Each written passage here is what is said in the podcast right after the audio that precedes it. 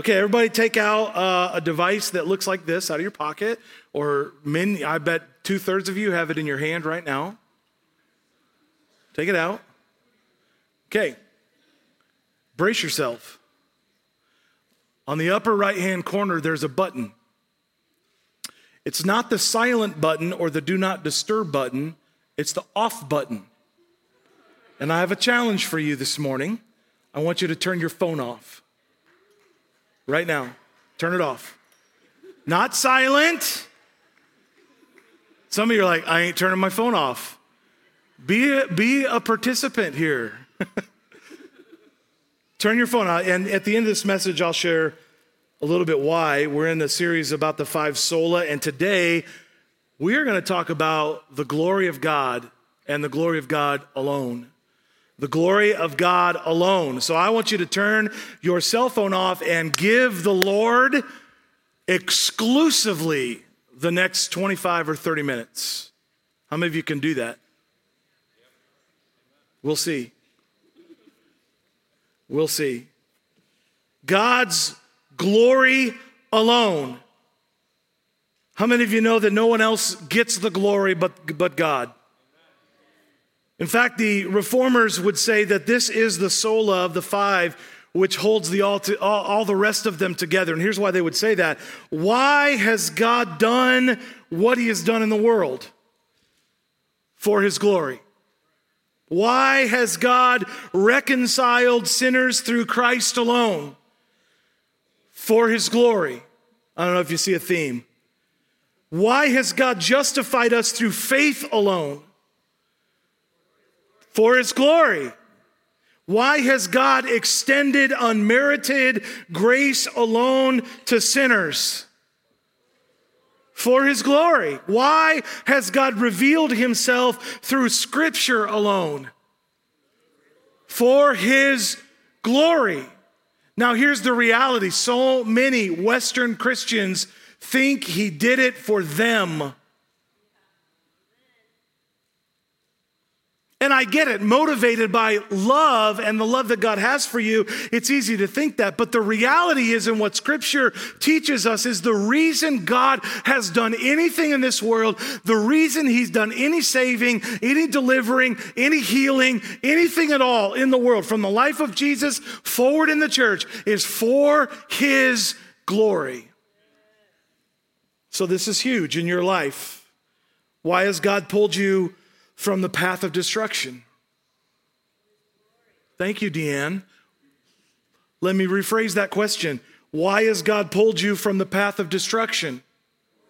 Good job. Good job. We're going to be ecumenical today, okay? Why has God saved you, delivered you, and redeemed you? Why has God favored you, elevated you, strengthened you? Why has God gifted you, anointed you, and empowered you? Why has God healed you, provided for you, and blessed you? My friends, it wasn't for you. It was for his glory. He says, "For yours is the kingdom and the power and the glory forever." 2 Corinthians, Paul says, "Let the one who boasts, boast in the Lord. For it is not the one who commends himself that is approved." Well, look how awesome I am. Or look at the blessings of God in my life. Man, I must be holy. No. It's those whom the Lord commends for his glory. This week, I got an email from a very, very smart person. And she's making some videos about quantum physics or something. And I don't even understand it at all. But I watched them.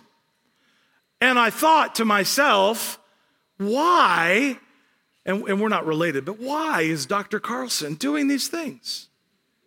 And I'm convinced in my conversations, in watching what she's doing, and in her heart, it's for the glory of God. It's because of his glory that we even understand some of the things we understand. How many of you know you're not that smart? But for the glory and the grace of God. It's for his glory. Scripture's full of demonstrations of the glory of God or declarations of the glory of God, promises of the glory of God, and even revelations of the glory of God. So I'm just going to give you a few items, a few lists, if you will, a list of these things in the Bible, and it's not exhaustive, but in creation, the heavens declare the majesty and the earth declares his glory. How many of you know in creation, we have the glory of God? Moses at the burning bush, God showed Moses his glory, and we see a revelation of the glory of God. The 10 plagues of Egypt, I feel like, man, how's that the glory of God? It's God proving that there's no other God but him. There's no other greater God but God. The cloud over the mountain in the tabernacle, filling the temple. Elijah on Mount Carmel when the fire came down and consumed the altar. That's a powerful moment. Rakshak and Benny in the fiery furnace. Reveals the glory of God. Daniel in the lion's den when he shut the mouths of the lions and preserved this prophet of God is a demonstration of the glory of God. The preservation of Israel through all kinds of nonsense. How many of you know some of their own development? Preserving Israel through captivity and through annihilation. I think the glory of God's displayed in the way that Jehu dealt with Jezebel. You can read it. Or in Revelation, the revelation of God through all the Old Testament prophets. If you read the Old Testament prophets, God reveals his glory through what the prophets wrote. Or the power of the church in the New Testament, or through the reconciliation of sinners back to right standing with God, certainly through reconciliation and restoration of people and lives and cultures and divisions in the New Testament. I love how in the New Testament, through the power of the gospel revealed in the glory of God, there's no Jew, there's no Greek, there's no male, there's no female, there's no bond nor free. That doesn't mean that we're all the same. It means God doesn't recognize our socioeconomic ideas and our ethnic idea. He doesn't care what tribe you're from. You're from his tribe. And that's for the glory of God. He doesn't care what color you are. He doesn't care how much money you make. It's not important. It doesn't matter if you're a man or a woman. God sees us as his children, part of his tribe. And why? For his glory. He's the only one who can do that. We've been working on it for several hundred years or thousands of years, and we hadn't figured it out yet. It's the glory of God, the revelation of Jesus Christ through the book of Revelation. And I think the greatest way that the Lord has displayed his glory to us is in the incarnation of Jesus Christ, the Son of God, revealed in his humility, his power, his love, his sacrifice, and his resurrection. How many of you know that's the greatest demonstration of the glory of God? Martin Luther said, "It is not sufficient for anyone, and it does him no good to recognize God in his glory and majesty unless he recognizes him in the humility and shame of the cross of Jesus Christ." Jesus is the greatest display of the glory of God.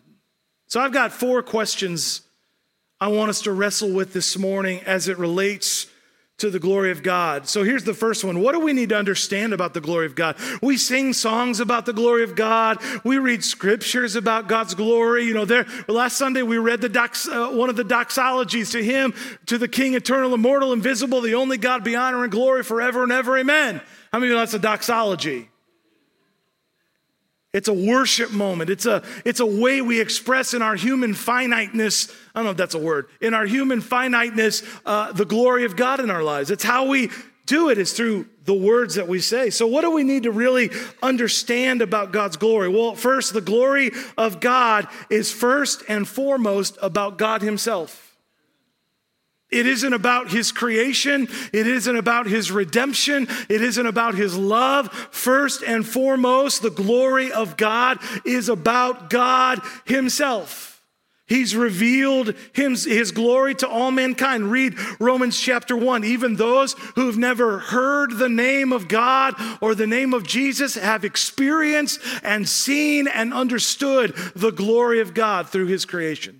He's revealed himself over and over through every generation, his glory. He's demonstrated his majesty through all time, through various opportunities and things that God has done, whether it's rescuing Israel or performing miracles or doing great things for people who frankly didn't deserve it, displays the glory of God. The glory of God is about God. Number two, the glory of God glorifies his people. And I like this because it means that we, through the power of God and through the glory of God, that he lifts up his people. Aren't you glad God's lifted you up? How many of you say, God's lifted me up? I just want you to know, it wasn't because you were pretty. If you remember last Sunday, I talked about why did God save Paul? It wasn't because Paul was pretty. In fact, most people think he was rather ugly. He probably looked like Michael Ivey. Oh, did I? I'm just kidding. Just kidding. It's only because he has less hair than I have. Otherwise, I'd have said me. He didn't save him because of anything except that he wanted to display the glory of God in Paul's life. Why did he save you? Because he wants to display the glory of God in your life as his people. And number three, the glory of God enables God's people to reflect his glory. In fact, it's the main reason that we were created, why we were put on this earth, is to reflect the image of God and the glory of God through his gracious work of salvation in our lives, through our worship, which is not songs and lifting our hands. How many of you know our worship is how we live our life? So let me ask you this question here. This isn't one of my four, but is your life reflecting the glory of God? That's a heavy question. If you really want to examine it, it's a heavy question to say, is my life, my attitude, the way of my being, the ways that I think, the ways that I speak, is my life reflecting the glory of God? It's the glory of God that enables us to reflect his glory, and it's what God desires through our worship and our defiance to the world. We are to stand against the world, against the grain of the world. How many of you know that? You're not to jump into the flow of the world. We are to be contrary. We are in the world, but not of the world. Why? So that we can demonstrate or display the glory of God in our lives. And then through our obedience to the word of God and to his statutes. You need to understand the glory of God is about God. It glorifies his people and it helps us. It enables us to reflect his glory. So it leads to a second question, because this is a real question that as I was preparing and studying and thinking, this question came to my heart. So maybe it comes to yours. If everything God does and all that God is about his glory, is God the great divine narcissist? Seriously. God, if it's all about you, I mean, wouldn't we say that about one another? Have you ever met somebody whose life was all about them? And what do we say? Wow, you're a narcissist. I mean, we don't say it out loud. We just think it in our head, right? So is God a divine narcissist? And of course the answer is no, but let me share with you why I think God is not the divine narcissist. First of all, God existed before there was an existence. So he's the author of his own glory. Does that make sense? Like there was nothing before God, if you will. There is no before God. So there was nothing to be glorified. There was nothing except for his own glory that existed. Because of his nature, there is not, has never been, and never will be any kind of being with a greater glory. So like when God seeks his own glory, it's only because he's seeking out that which was his to begin with, and no one else has ever had it. The second thing I would say about this is this: God is the standard for all things. Let me show you what I mean. When the author of Hebrews is writing in Hebrews chapter 6, and he's writing about Abraham, and when God and Abraham made a covenant together, it says this in verse 13, for when God made a promise to Abraham, there was nobody greater to swear by. It's why when we swear to the Lord. Not like cuss swear. I mean like, I swear to tell the truth, the whole truth, and nothing but the truth, so help me God. So help me God. Why? Because he is the standard. Do you understand what I'm saying? He's the standard. He is the standard of holiness and justice and righteousness and beauty and power and majesty. There is no one greater. So when God has to make a promise, he swears by himself. We cannot do that because how many of you ever broke a promise before? How many of you already broke a promise this morning and turned your cell phone back on? Don't admit that. Don't admit that. Yeah, because we're imperfect. We are not the standard. And thank God we're not the standard. He's the standard. Number three, God needs nothing and no one to make him glorious. He himself is glorious and full of majesty. I like this. And this is talking about Christ who is God. Colossians 1:15. He, Jesus, is the image of the invisible God, the firstborn of all creation. For by him, all things were created. Like, do you understand how significant that is? It wasn't a bang. I mean, maybe God made it bang. I don't know, right? Let there be light. Bang! I don't know. I wasn't around to hear it. By him, all things were created in heaven and on earth, visible and invisible. So all those, what did you call those things? Those little things that connect, well, I don't, it doesn't matter. They had a weird name, never heard of it in my life. He made those things that we can't even see. The tiniest, smallest molecules that no one, I don't even know, that's not even the smallest thing, right? Atoms are not the smallest. She's shaking her head like those aren't the smallest. There's something smaller maybe. I don't know. Anyway, doesn't matter. When it says visible and invisible, he's saying he made all the small little dinky things that nobody can see except Dr. Carlson.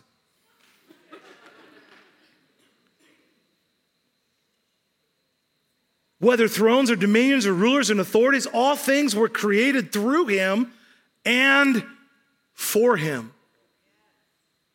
And that's huge, isn't it? Hey, mom and dad, your kids weren't created for you. They were created for him. You think you planned it. You think you had it all figured out. God did it for him. Why? For his glory. He wanted to create beings in his image, so he made them reflect his image for his glory. He is before all things, and in him all things hold together. People said to me recently, I don't know what people do who don't have the Lord. That's right, because it's only him who holds things together. He's holding your life together, and if his hand's ever removed from your life, you're in real trouble. He is the head of the body of the church. He is the beginning, the firstborn from the dead, that in everything he might be preeminent.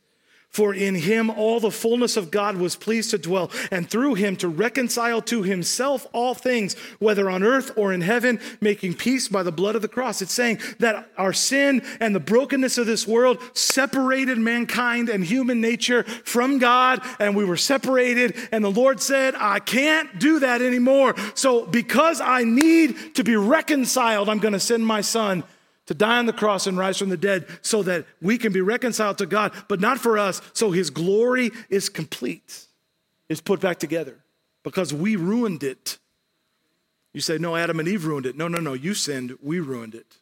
We've all sinned and fallen short of the glory of God. So look, God needs nothing and no one to make him glorious. He just simply is glorious. But lastly, why is he not the divine narcissist? Because God shares his glory with his people. Can I just say to you, there's no other false god in the world or on the planet that's ever been invented or thought of that shares his glory with people. But God does.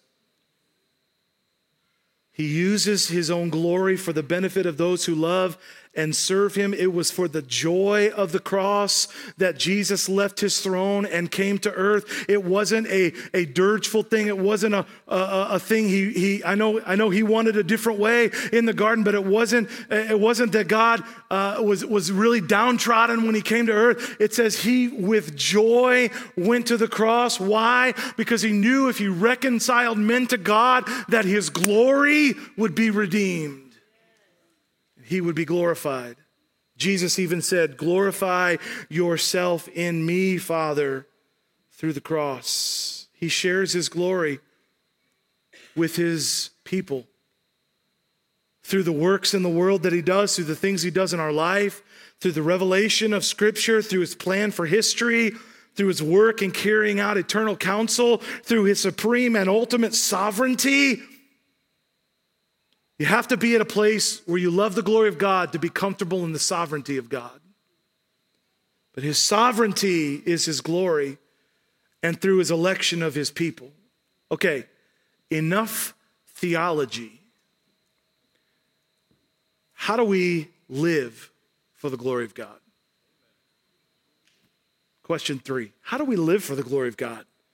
If everything is by him, for him, through him, because of him, all those things that Paul writes in Colossians, if all that is true, then it's our responsibility as followers of Christ to live for his glory. So how do we do that? I think the answer is also in Colossians chapter 3, verse 12. Put on then, as God's chosen ones, holy and beloved, compassionate hearts, kindness, humility, meekness, and patience, bearing with one another. And if one has a complaint against another, forgiving one another, as the Lord has forgiven you, so you must also forgive. And above all these things, put on love, which binds everything together in perfect harmony, and let the peace of Christ rule in your hearts. There's that word again today. To which indeed you were called to in one body, and be thankful. Let the word of Christ dwell in you richly, teaching and admonishing one another in all wisdom, singing psalms and hymns and spiritual songs with thankfulness in your hearts to God. And whatever you do, in word or deed, do everything in the name of the Lord Jesus, giving thanks and glory to God the Father through him. Whatever you do, in word or deed, I want you to notice something. Reflecting the glory of God in our lives, living for the glory of God in our lives has a lot more to do with how we live with others than it does our worship of God on a Sunday morning during a worship service. And that's what Paul's trying to say.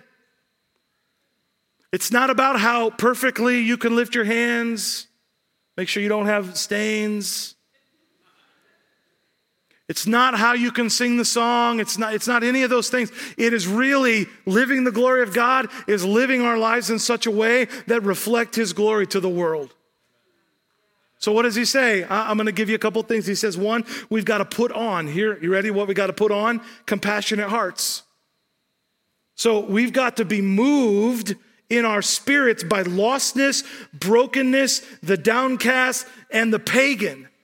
Not to mention our brothers and sisters in the Lord, but let me give you the caveat and what it means we can't do. We got to stop being annoyed by them. I've never understood why Christians are annoyed that sinners sin. I've never quite understood that. The Bible's saying be compassionate, have a compassionate heart that is moved by these things, moved by those that are far from God, and certainly moved by our brothers and sisters in the Lord. It says put on kindness, and I would say especially kindness where it is not reciprocated. Being kind to people who are not kind to you or are not kind at all. Anybody met somebody like that? The admonition is be kind to those who don't deserve kindness in return. Be kind. Humility. Oh, that's a fun one. It's impossible to have a conceited view of yourself while keeping God and his majesty in its rightful place. I'd say this, if you are not a humble person, and most people who aren't humble don't know they aren't humble until somebody tells them. And then they're like, I'm totally humble. But humility, true humility, keeps God in his proper place in majesty and in glory, and keeps us in our proper place as a created being by God.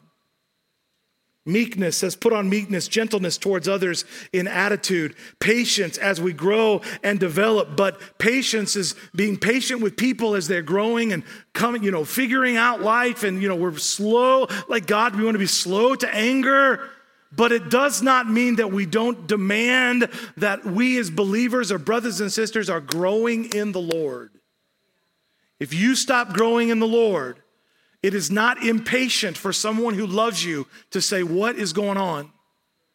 Why are you stunted? That does not mean we're not meek. we're not humble or we're not patient, it means we love you. He says, put on forgiveness.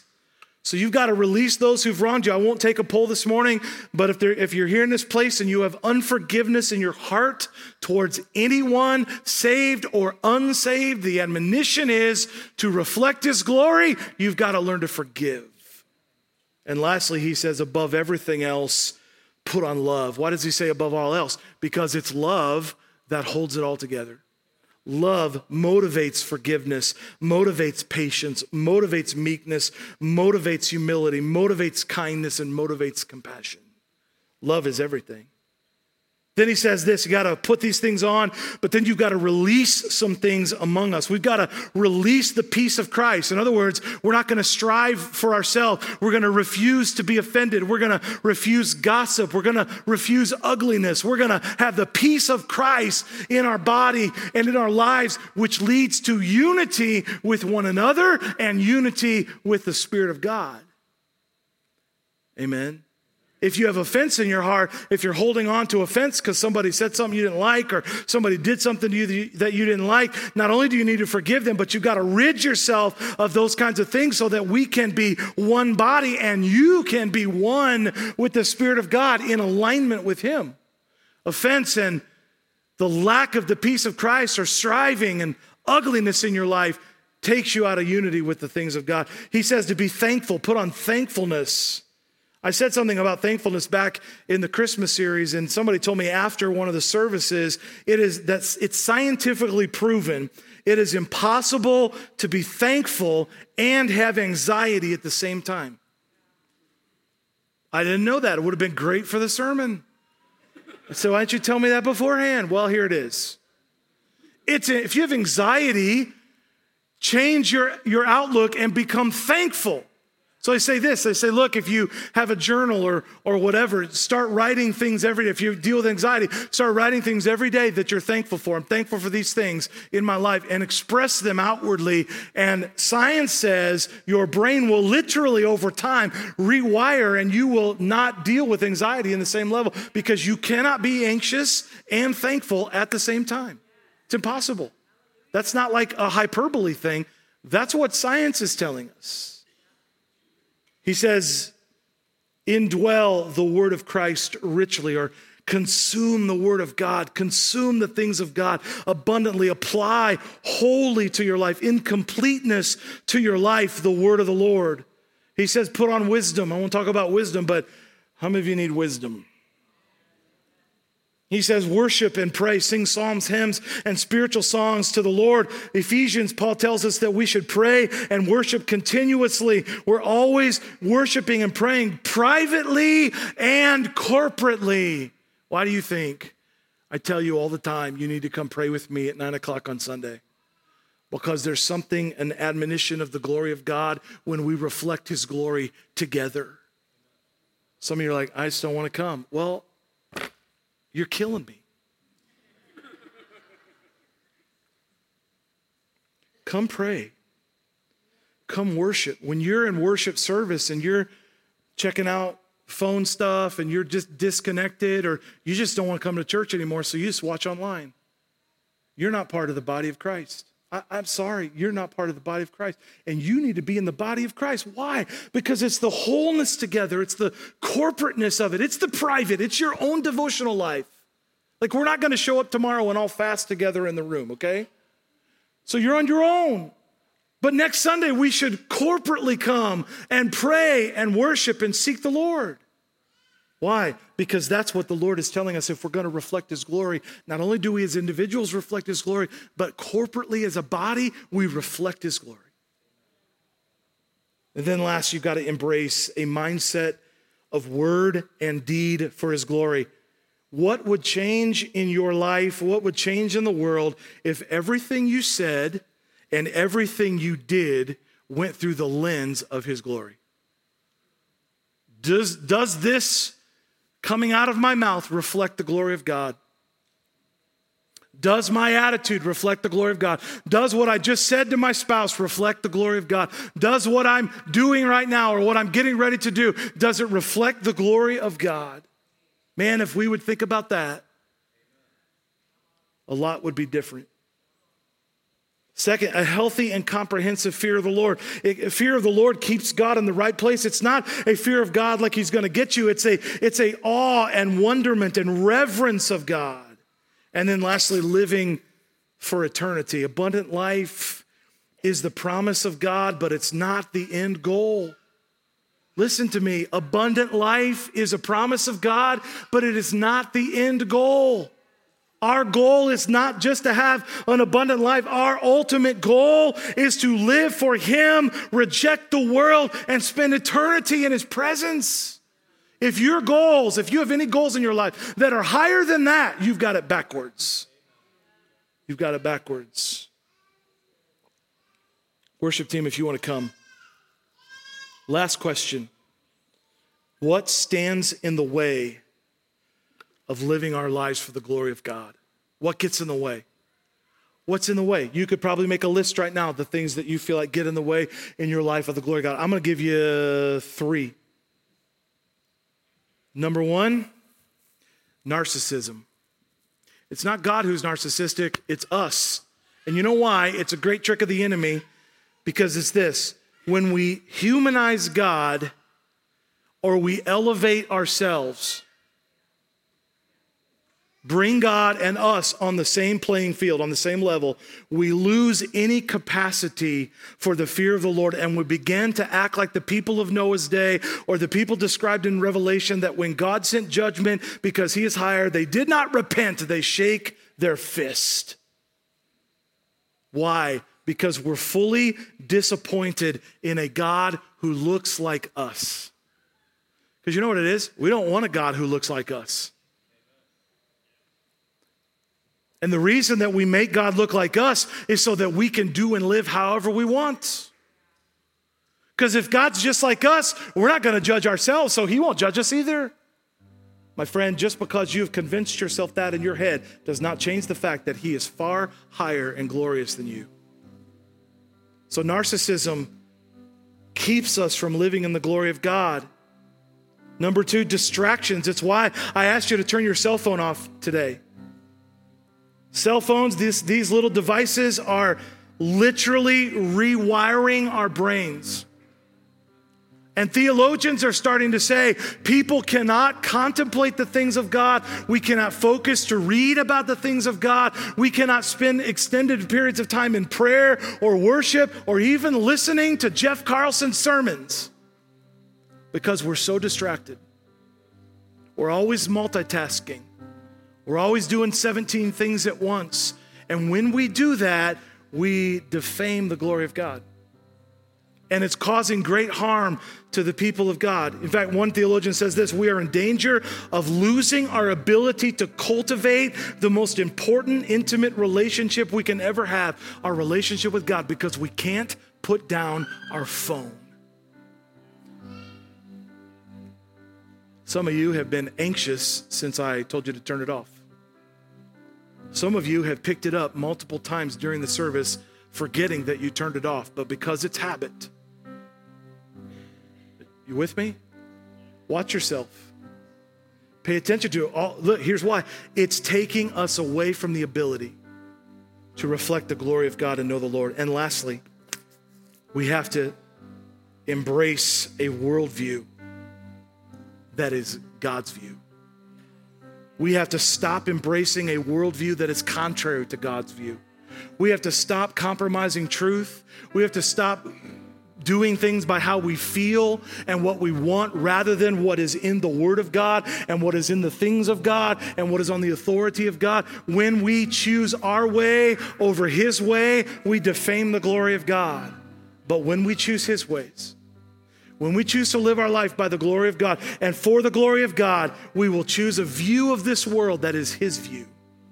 You can understand all the quantum physics. I said to somebody a couple weeks ago, I really hope they invent time travel, and I'd like to go. But you know what I want more? I want my life to reflect the glory of God. You can learn all you want to learn. You can have all the knowledge. You can have all the experience. You can do everything this world has to offer. But if you don't cultivate your relationship with God, if you don't live in a place that reflects his glory, you will have gained the world but lost your soul. because it's his glory that holds it all together. We need to right the ship. Americans, we need to steer back towards the things of God and God's glory. We need to deal with ourselves, whether we're narcissistic or fully distracted, or whether we've embraced a worldview that's contrary to God's view. We need to steer back and choose the glory of God. So let's pray that he'll help us. How many of you need help choosing the glory of God? Lift your hand all over the room. Come on, how many of you need help? Lord, you see us right now. I want to reflect your glory. I don't just want to live my life. I want to reflect your glory. And I pray right now in the name of Jesus that you'd help me, because I can't do it myself. I want you to reflect your glory in my victories and in my failures. When I'm struggling, when I'm walking through pain, I want to reflect your glory. When I'm walking on the top of the mountain, Lord, so help me not to be a narcissist. Help me not to think of my own awesomeness. Help me to reflect your glory. Help me, God, not to be distracted, to put down my phone sometimes, to turn it off sometimes so I can focus in on the things of God. Help me to close my computer and stop multitasking and doing all these things, and instead Sabbath and rest, God, in your presence so that I can reflect the glory of God. And Lord, help me, I pray, to embrace the truth of your word and the truth of how you see us in this world. Let me live by a godly, biblical worldview, not the way this world tells me to think. So transform me by renewing my mind, I pray. In Jesus' name, thank you, Lord.